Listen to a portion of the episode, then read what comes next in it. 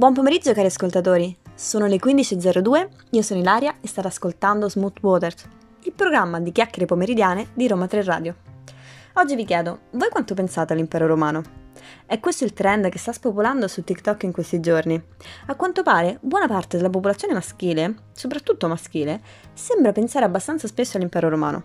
Così ho provato anch'io a chiedere ai miei amici quanto pensassero davvero all'argomento e le risposte sono state del più vari chi poco niente, chi almeno una volta a settimana, un amico di mia sorella addirittura tutti i giorni.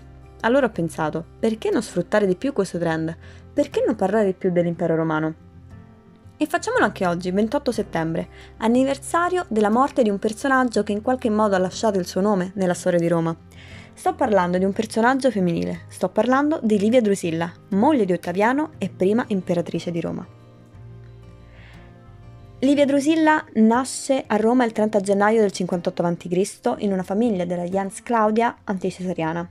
Il padre Claudiano infatti combatte e si oppone contro il potere di Giulio Cesare e nel 42 a.C., all'età di 16 anni, viene data in sposa giovanissima al cugino, il cugino Tiberio Claudio Nerone che combatteva insieme a Claudiano nel partito dei congiurati. Nel 39 a.C. Livia conosce Ottaviano. Lei ha solamente 18 anni, mentre Ottaviano ha 24. Ma all'epoca del loro incontro, Livia, pensate un po' altri tempi proprio, Livia aveva già avuto dal marito il primo figlio Tiberio ed era incinta del secondo, Druso, mentre Ottaviano era sposato con Scribonia, incinta della figlia Giulia. Sarà stato un colpo di fulmine? O saranno state convenienze politiche a spingere Augusto a divorziare e a costringere Claudio Nerone a fare altrettanto con Livia?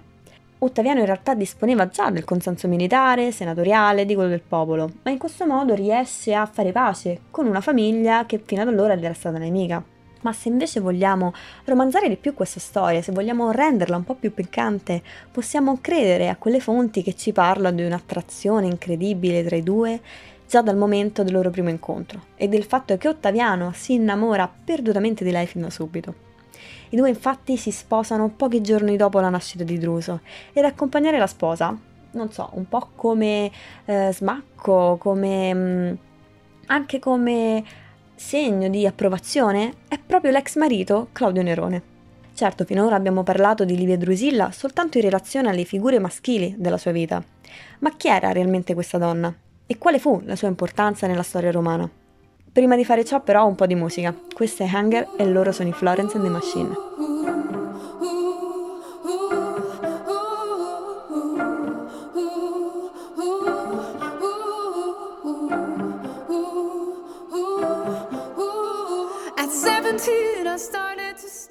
Ed erano i Florence and the Machine con Hunger.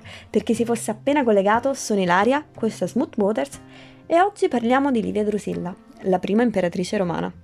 Lo sapete che si narra che Livia suggerisse come segreto di longevità un buon bicchiere di vino ad ogni pasto?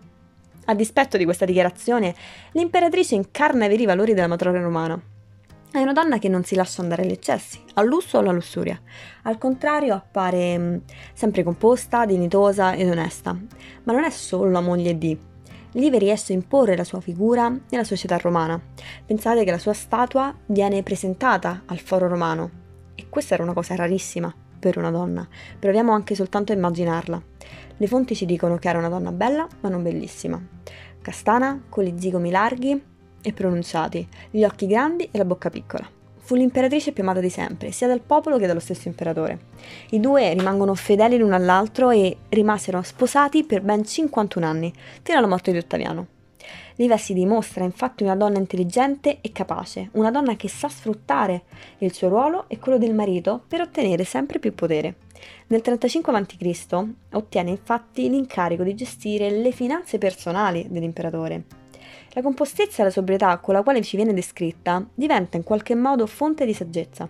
Ed è proprio da lei che Augusto va ogni qualvolta ha bisogno di un consiglio. Diventa la sua consigliera personale, diventa l'arte ego dell'imperatore stesso è per lui insostituibile. E questo grazie alla capacità di Livia di sfruttare tutti quei momenti in cui l'imperatore si sente un po' più debole, stanco, magari anche capriccioso o insofferente. Lei sa fargli sentire l'affetto e l'amore familiare. Stiamo parlando infatti di una donna che per la prima volta diventa imperatrice dei Romani. È consapevole di cosa questo ruolo comporta e di cosa può ottenere riuscendo a giocare bene ogni carta in suo possesso.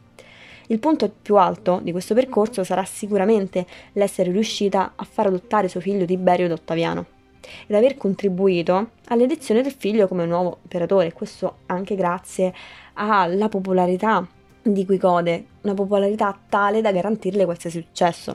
E per oltre 60 anni rimane un perno nel potere romano, amata e ammirata sia in vita che per molte generazioni dopo la sua morte, avvenuta a Roma il 28 settembre del 29 d.C. Prima di chiudere la puntata su Livia Drusilla, vi racconto un altro fatto curioso che riguarda il legame fra lei e il marito, l'imperatore Augusto.